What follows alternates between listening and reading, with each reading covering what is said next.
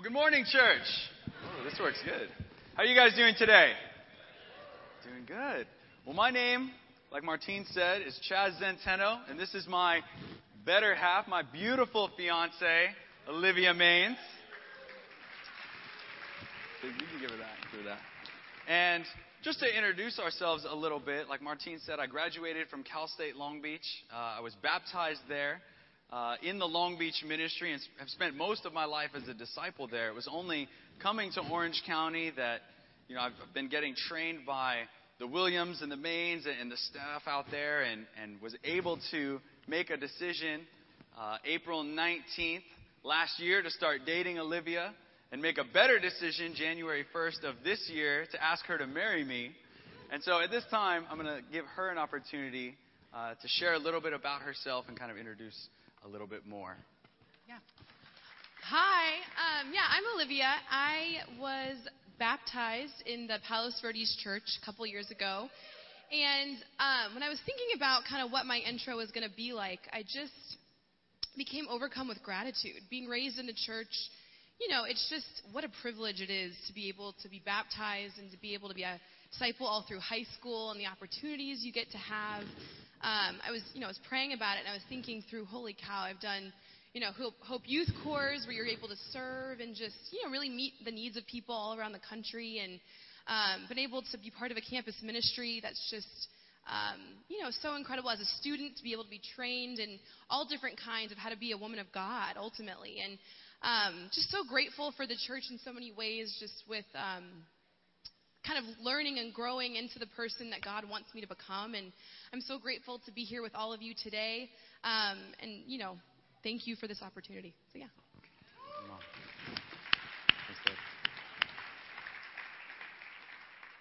Well, it is great to be with you guys this morning. I think when given the opportunity to preach here and to be here with you, we jumped at the opportunity. I think even interviewing uh, with the Westside Church and specifically with the Westside Campus Ministry has been just an incredible privilege. I think when, when we started looking and when Ken Chow gave us the call, it's like, oh my gosh, wow, that could, we would love to go, you know, and so we, we set it up to come and to be with the staff and to interview and, and to get the opportunity to come and be with you guys today. And so uh, I agree completely with Olivia. I think we're feeling overwhelming gratitude I think, to even have the opportunity to worship with you guys this morning and to be here. And so, if you guys will open up your Bibles with me, we are going to get into the lesson. Turn with me to Acts chapter 9. You know, growing up, my dad told the best stories, always. I think that was a huge, played a huge part, I think, in even my becoming a history major at Cal State Long Beach. I got my degree in history, specifically medieval history. You know, medieval England. Some things you just never grow out of, you know, especially for boys. You never grow out of knights and castles and wars and kings and the intrigue. And so, you know, as a, as a young boy, my dad would tell these stories. And he had just a way of telling them that really brought so much detail and so much imagery, you know, kind of to the front. And so I would when, when he would kind of run out of stories, we would go to the movie store or, or the video rental place. And this is this is like VHS. I mean, this is like old. You know what I'm saying? The, the teen ministry is like, what, what's going on? You know, we would go in there, and as a kid, you know, you're looking at movies and you have no idea what's going on. So you're looking at like the movies with the coolest boxes. They came in a box. You know what I'm saying? And the horror movies always had the coolest boxes. They're, you know, they're kind of scary, but it's kind of like, what is this? And so you know, you're like eight years old, you can't watch horror movies. Your parents aren't, aren't going to give you the, the go ahead for that. And so I would ask my dad, hey, dad, have you ever seen Alien? Have you ever seen Friday the 13th? And he'd be like, oh, yeah, son, I've seen that. He'd be like, oh, well, can you tell me about it? You know, and it was kind of like my go around. I would have my dad tell me the story of whatever the, and he would obviously give me like the TV edited version because I was a young kid. But we just grew up hearing these stories. And I think loving history so much, I love it because it, it's so much about just kind of stories. The stories of kind of where we've come from and the, the places that we've been. And, and I love, specific, even in the Bible, I think there's so much there. It's, it's one long narrative of God and, and his relationship with his people and his desire for a relationship with us. And so many of the characters in these stories start as normal people and become something different. They become so much more. And so, what we're going to look at today is kind of this process, and I'm going to tie it in here a little bit with this medieval concept. I think my, one of my favorite things about the medieval period was everything had to be handmade. Everything. You, you built your own house, you made your own clothes, you cooked your own food. And if you needed anything metal, you had to go and it had to be made. If you wanted pots and pans, if you needed armor, if you needed a sword, it had to be forged. And so the title of my lesson today is Forged Anew. And in Acts chapter 9, starting in verse 4, the Bible reads, and this is, we're going to look at kind of the life of Saul. And so we pick up in verse 4. It says, He fell to the ground and heard a voice say to him, Saul, Saul, why do you persecute me? Who are you, Lord? Saul asked. I am Jesus, whom you are persecuting, he replied. Now get up and go into the city, and you will be told what you must do. The men traveling with Saul stood there speechless. They heard the sound, but did not see anyone. And so Saul got up from the ground, but when he opened his eyes, he could see nothing. So they led him by the hand into Damascus. And for three days he was blind and did not eat or drink anything. In Damascus there was a disciple named Ananias. And the Lord called to him in a vision, Ananias! Yes, Lord, he answered. The Lord told him, Go to the house of Judas on Straight Street and ask for a man from Tarsus named Saul, for he is praying. In a vision, he has seen a man named Ananias come and place his hands on him to restore his sight. Lord, Ananias answered, I have heard many reports about this man and all the harm he has done to your holy people in Jerusalem. And he has come here with authority from the chief priests to arrest all who call on your name. But the Lord said to Ananias, Go!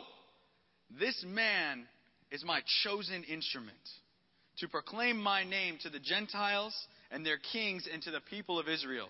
I will show him how much he must suffer for my name. Then Ananias went to the house and entered it. Placing his hands on Saul, he said, Brother Saul, the Lord Jesus, who appeared to you on the road as you were coming here, has sent me so that you may see again and be filled with the Holy Spirit. Immediately, something like scales fell from Saul's eyes, and he could see again. He got up and was baptized, and after taking some food, he regained his strength. My first point this morning is you must be reforged. You know, I did a lot of research studying in history about the whole forging process. And this was not, not an easy thing. In order to, you know, if you wanted something as simple as a sword, what they would do is you, you had to use these things called metal billets. And what a billet was is it's a, a piece of metal roughly the size of my iPhone. And you would take about 20 of these and stack them on top of each other until you had a, a pile. And you would put it in a furnace until the whole stack was about 1500 degrees Fahrenheit. I mean, to the point where it is just glowing red hot. And then you pulled it out with your tongs, and I actually I have a picture of an old forge. This is an old medieval forge with, with some modern day upgrades.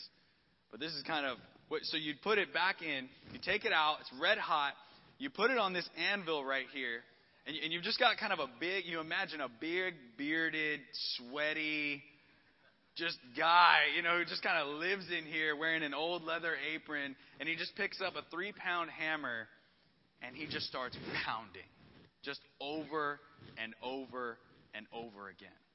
Puts it back in, heats it back up, pulls it out, pounding. Until what you've got is this stack of metal that's now one piece that you've drawn out kind of into a rod. And that's, that's your most basic, it's called drawing out your shape or drawing out your structure. But it takes a lot. It takes a lot of heat. It takes a lot of pressure. It takes a lot of forceful, deliberate intent to do something like this. And I think, you know, with God, He's looking for these raw materials, right? You have these metal billets, and sometimes if your materials are really good, the process goes easier.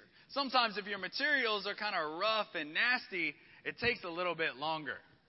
You know what I'm saying? And it takes even longer if something has already come in its own shape. It takes even longer to reshape something that already has a shape. And you look at even the life of Paul, he already had a shape.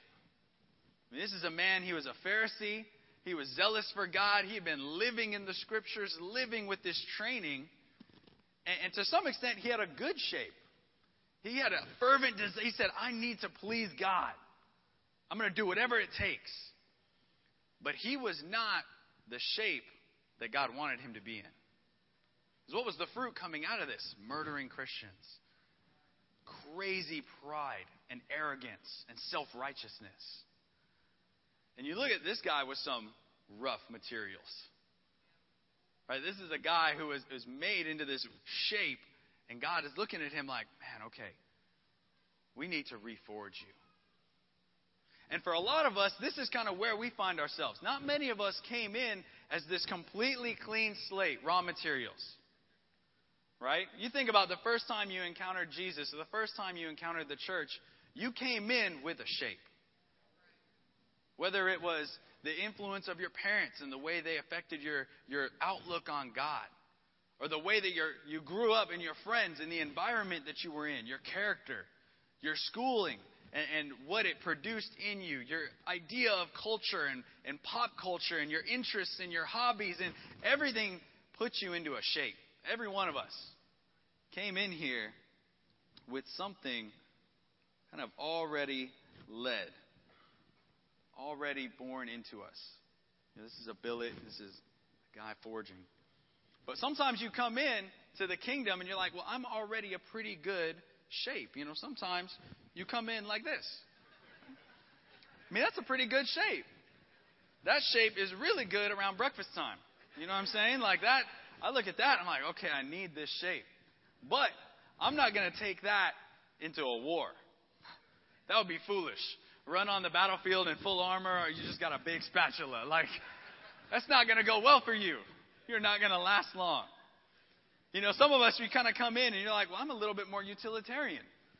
You know, I know my way around life. I'm mature. I've seen things. I have experience. This isn't my first time around the block. And you come in and you're this shape. And that's a little bit better, maybe. It's heavy. You know, if you hit someone with that on the battlefield, it might, but not the right shape. And some of us, I mean, you don't even know what's going on. You came in here, you came in like a shake weight, and you're just, you don't know which way to go. What is this? What is this thing? I mean, I don't even feel bad. One of my roommates had to take a, uh, a physical training class in college. And they mandatory, besides his book, they made him buy a shake weight. And there is no dignified way to do that. Like he went to the store and he bought it and he, he told me afterwards, he said, I, you know, I brought, went up to the counter, I put the weight on there, and the lady there just kind of looked at it, looked at me, Sir, do you really want this? It's like, No, I really don't. You know, he had to bring it home and he had to actually use it, shake weight. But sometimes we can come in and, we feel like, man, I'm, I have a great shape.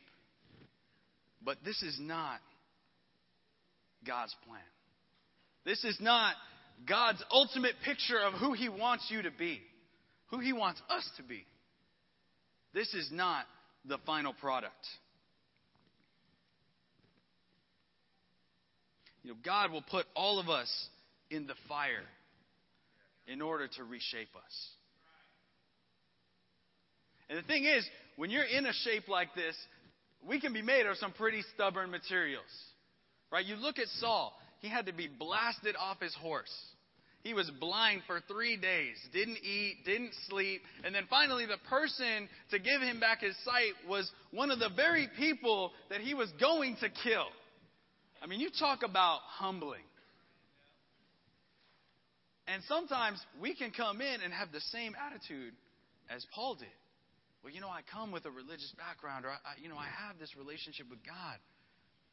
But we are not in the shape that God wants to be at. You look at this, and this is a skewed image of what God wants us to be.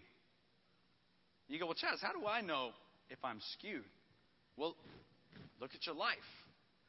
What, look at, let's look at the fruit of your life. Let's look at your relationships. Let's look at what's being produced there. Does it line up with the scriptures? Because if it doesn't, you're skewed. And if you're not sure, you're like, well, Chaz, I don't know what the scripture says. There's a great chance you're skewed. And there's this idea that we need to be reforged. We need to let God do His work and change us into what He wants us to be.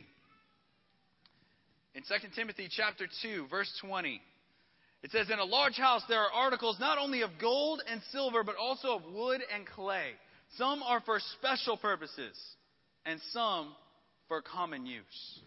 Those who cleanse themselves from the latter will be instruments for special purposes, made holy, useful to the master, and prepared to do any good work. I don't know about you guys. I want, when I read this, I go, I want to be useful.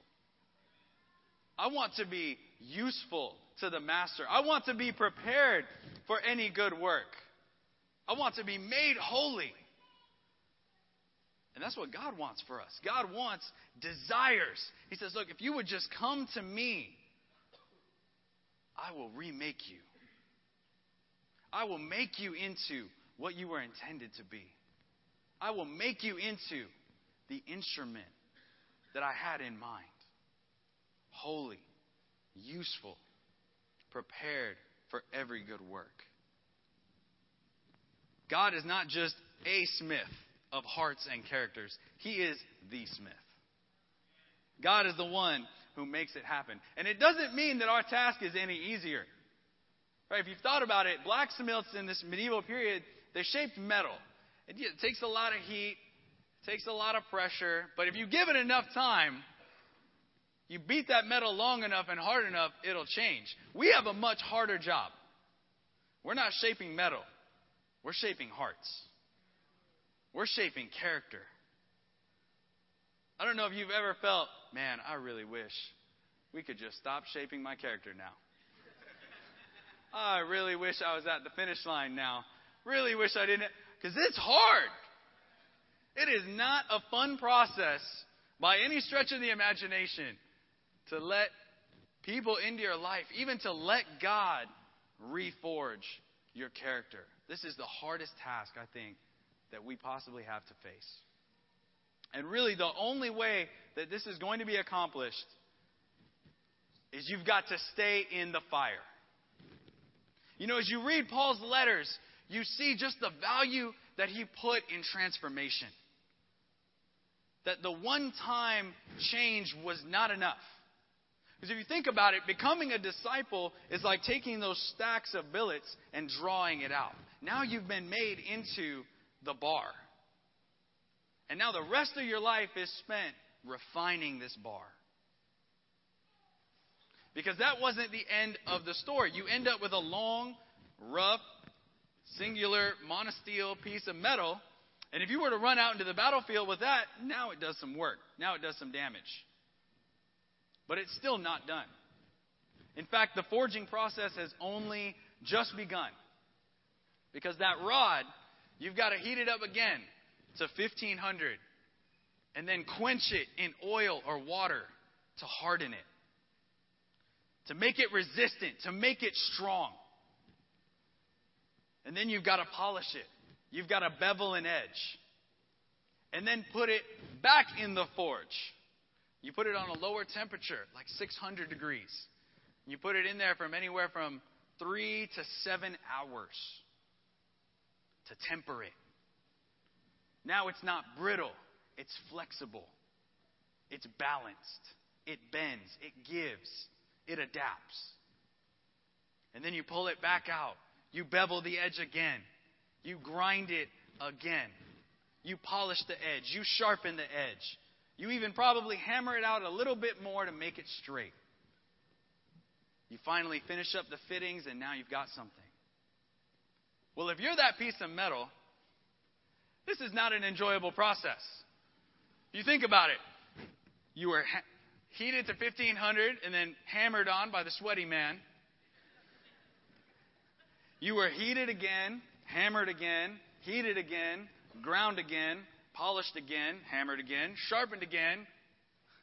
This is, this is a process. This is steps over and over and over to get your final masterpiece. And for us, I know especially for myself, this is not a process that I enjoy.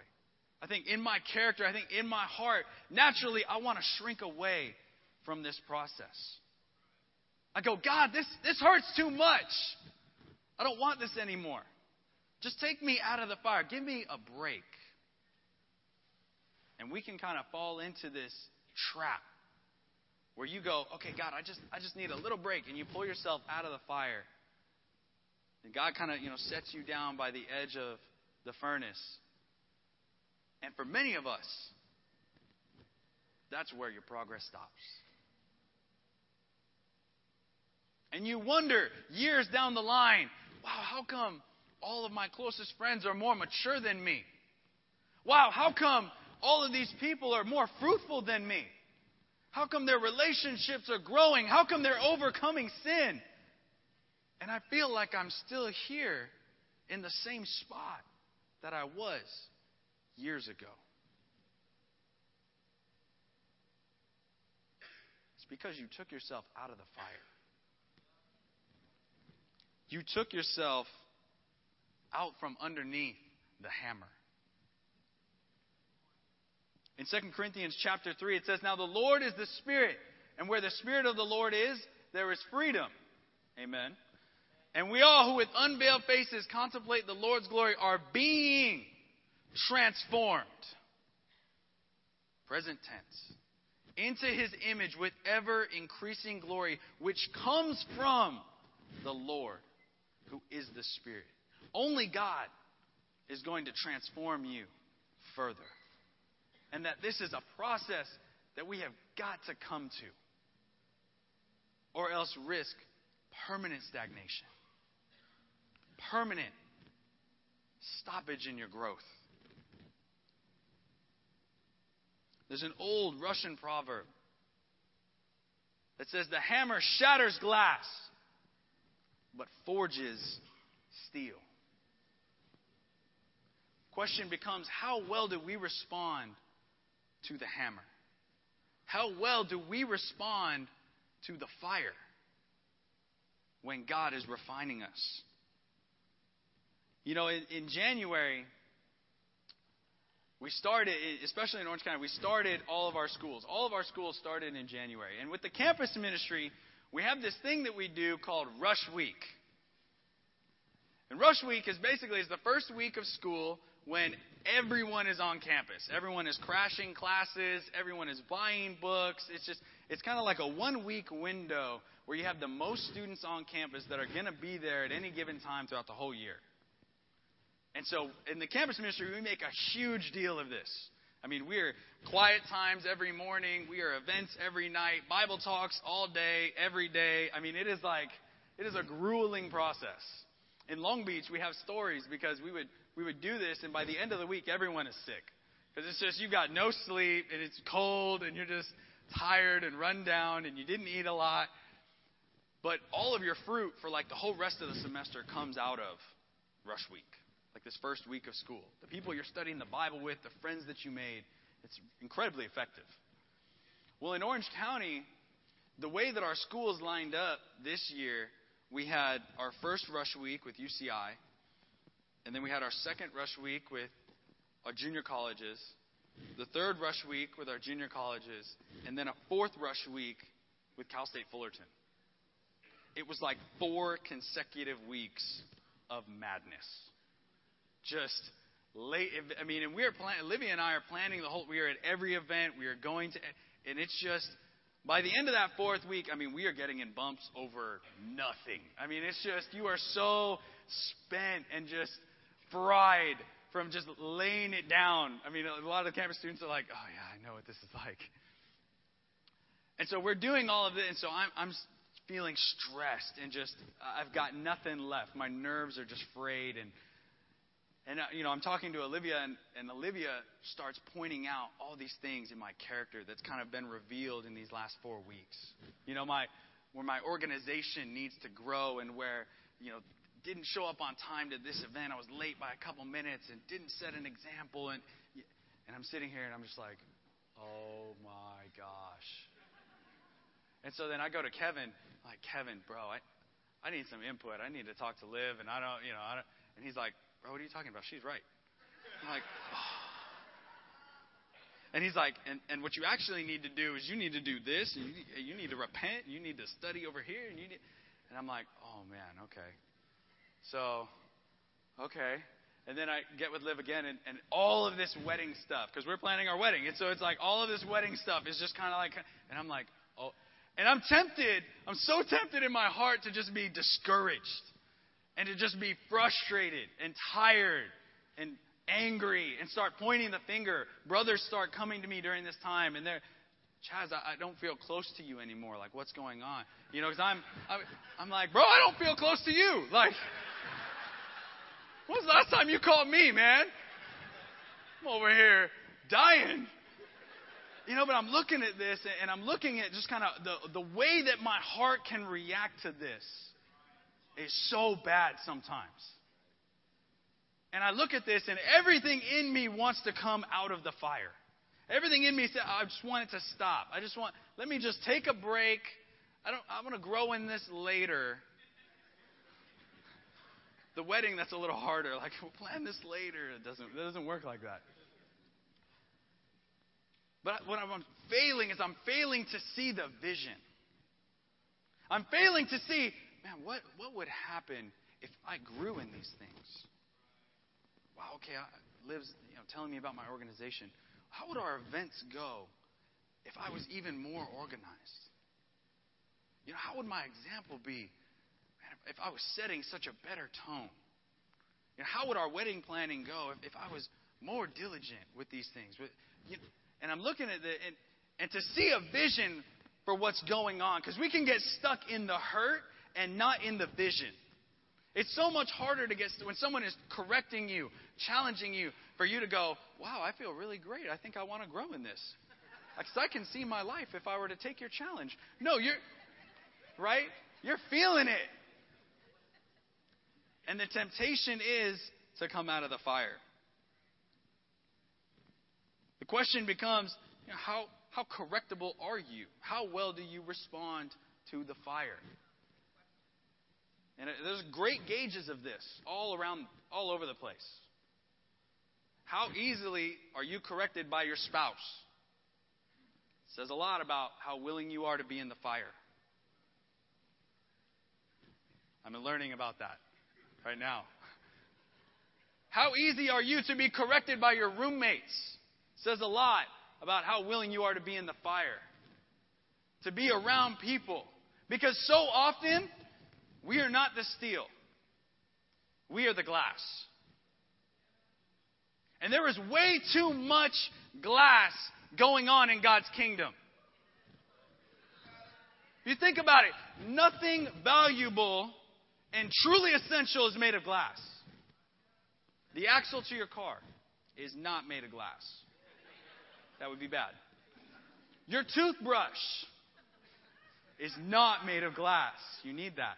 I have problems with Cinderella because I'm thinking, man, the first rock, or like, you know what I'm saying? Like, the first anything, like taking the stairs. This, this is not there's no ball. This is a pumpkin ride to the ER. Like, this is not. I, I struggle with that. That doesn't, you know, it doesn't work. But way too often, we have parts of our heart that we let stay glass. When someone wants to help you out and they have to do like a little dance and spray some pixie dust and okay, bro, let me ju- hey, let me treat you out to lunch. And then, hey, how you doing? How are your shoes? Man, those look great. Hey, I was thinking, is there like, I mean, I, I had a thought once that maybe you said, right? If they have to do that, you are made of glass. You are made of glass. That when the challenges come, you, you are distraught, you crumble, you break. Glass is unyielding. Glass is unforgiving. Glass does not adapt. Glass does not change well. Glass is a coward. We need disciples of steel. If we are going to change the world, it's not going to be done with glass. We need character made of steel. We need resolve made of steel. We need compassion made of steel. I will stand on this post and I will not move. Bro, you want to challenge me? Thank you. Because I know you're trying to make me more effective. I know you care about me. I know you want me to be my best for God. You're right. I need to grow. Says the steel, not the glass. And I think we, we have got to understand and we, we have got to really apply ourselves. God is so willing to make us into steel. God is so willing to pull the glass out and say, Look, I will reforge this for you. I can fix that. Your pride over here, bro, I can fix that. Your lack of patience, I, I will make you a new patience part of your heart. I will change this for you. If you would just stay in the fire with me, I will carry you through. God has such a masterpiece in mind. It's living in a glass house. You don't want to do that. You know, we can get stuck in what God wants versus how we end up. Because we can start the process and get stuck somewhere. What God wants is a master. He wants effective. Right? The longer that you work on that bar, the closer it becomes to actually becoming the sword, it becomes more effective. The edge is stronger. It cuts better. It won't break anytime soon.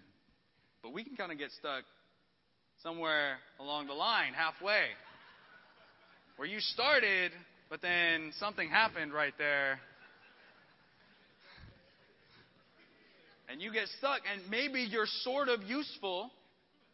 You think about that, even in your small group, even in your, your relationships, your marriage, you're that, you're that disciple that's sort of useful, but not the masterpiece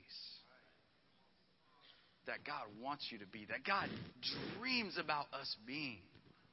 He's like, if you were to just stay with me, if you were to let me work on you, I'll make you masterpiece. I will make you effective. I will make you the best you you could possibly be if you stay with me.